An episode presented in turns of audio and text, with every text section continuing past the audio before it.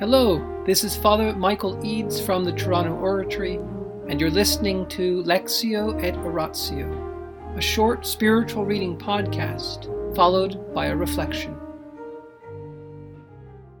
Mother Teresa, Come Be My Light, the private writings of the Saint of Calcutta, Chapter 7 continued. Section 3 What suffering? What want of God? At last, on December 21st, Mother Teresa went into the slums for the first time as a missionary of charity. Through the challenges of the past two years, she had remained faithful to the call and had finally reached her goal the dark holes of the poor. One of her first followers later remarked Seeing her poorly dressed in a simple, humble sari, with a rosary in her hand making Jesus present among the poorest. One could say a light has dawned in the darkness of the slums. The Calcutta Mother Teresa now faced had been very much affected by the consequences of World War II, the aftermath of the 1943 famine, and the frequent riots in the city. Immediately after India's independence, the influx of people into the capital of Bengal was enormous. The city was known for its palaces, now saw its slum areas growing. The poor who could afford to rent tiny shacks, only several square feet of often windowless space, jammed with their scant belongings, survived often on a bare minimum of food and with practically no medical help available. Schooling for their children was beyond their means. The number of street dwellers who lacked even this bare minimum was growing, and they were at the mercy of illness, hunger, and starvation. Mother Teresa describes the painful realities she encountered on that first day. At 8 a.m., I left St. Joseph's. At St. Teresa's, I took Veronica with me and we went out. We started at Taltala and went to every Catholic family. The people were pleased, but children were all over the place. And what dirt and misery, what poverty and suffering. I spoke very, very little. I just did some washing of sores and dressings, gave medicine to some. The old man lying on the street, not wanted, all alone, just sick and dying. I gave him carboson. The old man was so strangely grateful after he drank. Then we went to Taltala Bazaar, and there was a very poor woman dying, I think, of starvation more than TB. What poverty! What actual suffering! I gave something which will help her to sleep. But the woman is longing to have some care. I wonder how long she will last. She was just 96 degrees at that time. She asked a few times for confession and Holy Communion. I felt my own poverty there too, for I had nothing to give that old woman. I did everything I could. But if I had been able to give her a hot cup of milk or something like that, her cold body would have got some life. I must try and be somewhere close to the people where I could easily get at the things. Every new day in the slums brought new challenges. Besides the poverty, hardships, and insecurity, Mother Teresa had to face the criticisms that she had anticipated. Not all understood her efforts, nor saw the benefit of her work among the poor. This did not alarm her. Her confident answer, the harbinger of future ones, shows her determination.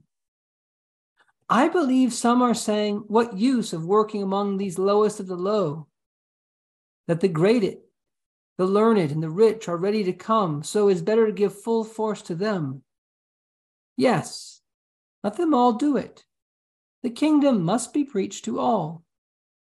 If the Hindu and Muslim rich people can have the full service and devotion of so many nuns and priests, surely the poorest of the poor and the lowest of the low can have the love and devotion of us few. The slum sister, they call me.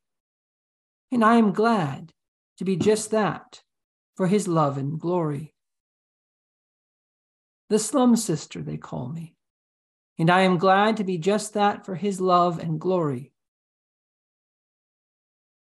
In time, to remain the slum sister, Mother Teresa would need an extension of her status as an exclaustrated nun. She realized that remaining a religious, which she had initially considered unnecessary, was providential. Being a nun inspired confidence in the people and in the young girls who thought of joining her.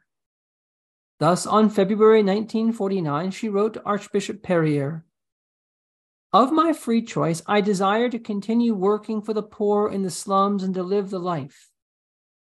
Therefore, I beg your grace to allow me to ask from the sacred congregation to prolong the indult of exclaustration until the life and constitutions of the missionary sisters of charity be approved. Despite sufferings and nagging temptation to go back to the security of Loreto, Mother Teresa continued to follow the difficult path God had set for her.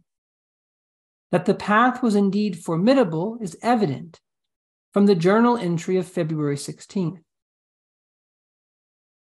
Today I learned a good lesson. The poverty of the poor must often be so hard for them. When I went rounding looking for a home, I walked and walked till my legs and arms ached. I thought how they must also ache in body and soul looking for home, food, help, then the temptation grew strong. The palace buildings of Loreto came rushing into my mind. All the beautiful things and comforts, the people they mix with, in a word, everything.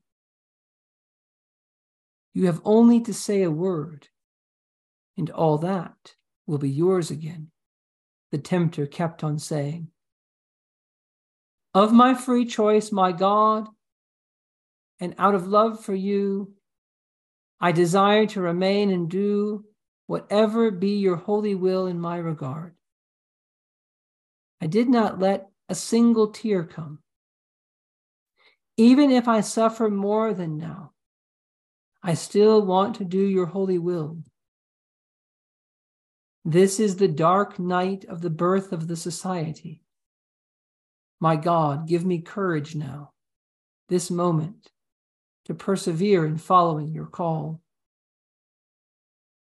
As Mother Teresa had foreseen, this new life was bringing her, for the most part, only suffering. Yet she accepted that if it had to be so, for this was the dark night of the birth of the society. The poverty of the poor was becoming her own, at the same time, God was supplying the courage to persevere for which she had prayed. After two long months of searching, God answered her plea for a new home. The Gomes brothers, two of whom lived in Bangladesh, made available to her the third floor of their home at 14 Creek Lane. This was to become the first home for the missionaries of charity. Mother Teresa moved there at the end of February Yet the trials persisted. Today, my God, what tortures of loneliness. I wonder how long will my heart suffer this. Father Bauwens, S.J., the parish priest of St. Teresa's, came to bless the house. Tears rolled and rolled. Everyone sees my weakness.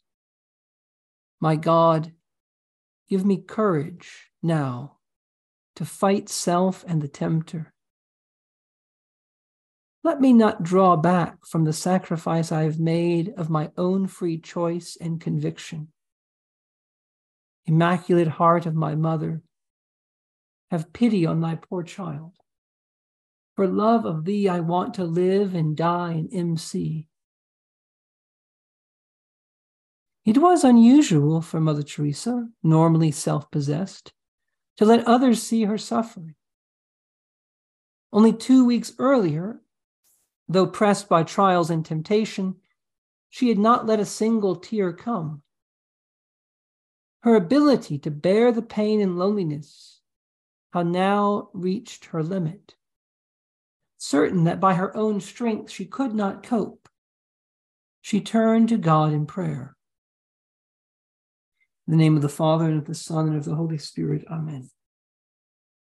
Angels of God, our guardians dear, to whom God's love commits us here, ever this day be at our side to light and guard, to rule and guide. Amen. Most Sacred Heart of Jesus, teacher of teachers, have mercy on us. Saint Philip Neri, gentle God of youth, patron of thy own, vessel of the Holy Ghost, pray for us. In the name of the Father, and the Son, and the Holy Spirit. Amen.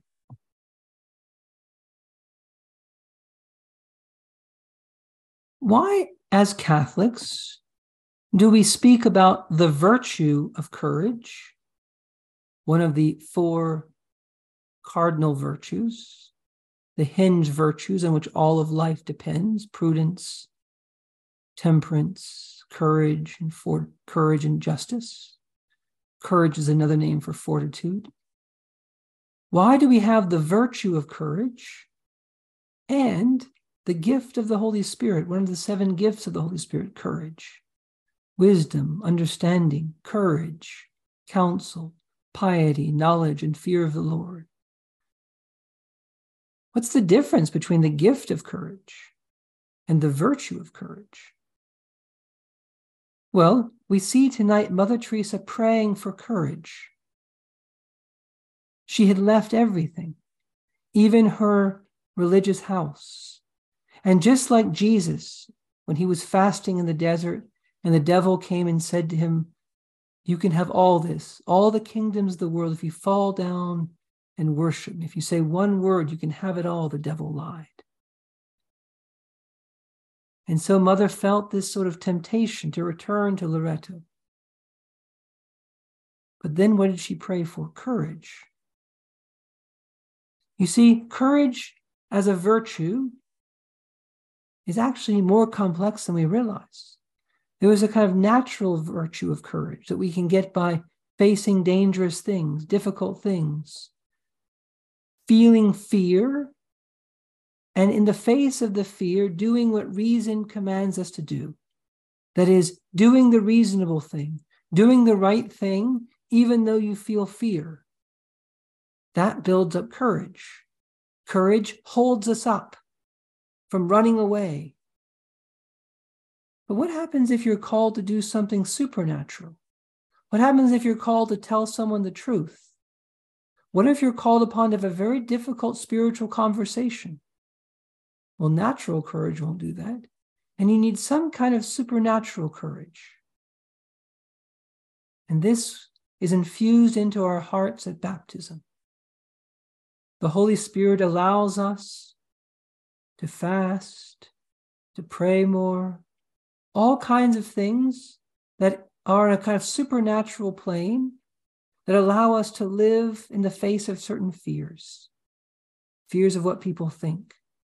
And this is beyond any kind of natural courage we can acquire by our own activity. Those are virtues. They follow our reason. But what if God asks some of us, some of us to do something that's beyond all of that.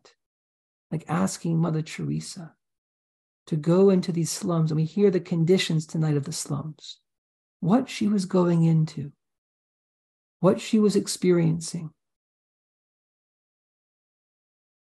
Well, that requires a courage that's superhuman. This requires the Holy Spirit Himself to directly put into our soul a kind of remarkable courage, a courage that is almost divine, a courage that allows us to do things that go so contrary to our feelings that we would never, even with infused courage, be able to do it. And this kind of courage is what Mother Teresa was experiencing. And notice how she prays for it. In other words, however we describe it, there is a courage that's a gift. Because there are things we have to do that we're so afraid of doing. We're so afraid of what people will think. We're so afraid of what it might do to us. We're so afraid of our reputation. We're so afraid of failing. We're so afraid of being alone. We're so afraid of suffering. And ultimately, with martyrs, even our Lord Himself felt the fear. He was so afraid in the garden that he sweated blood. Father, let this cup pass from me, but not my will, but thy will be done. For us to face those fears, we need God's help. But if God wants us to do something, he will open the way and he will sustain us. In the name of the Father and the Son and the Holy Spirit, amen.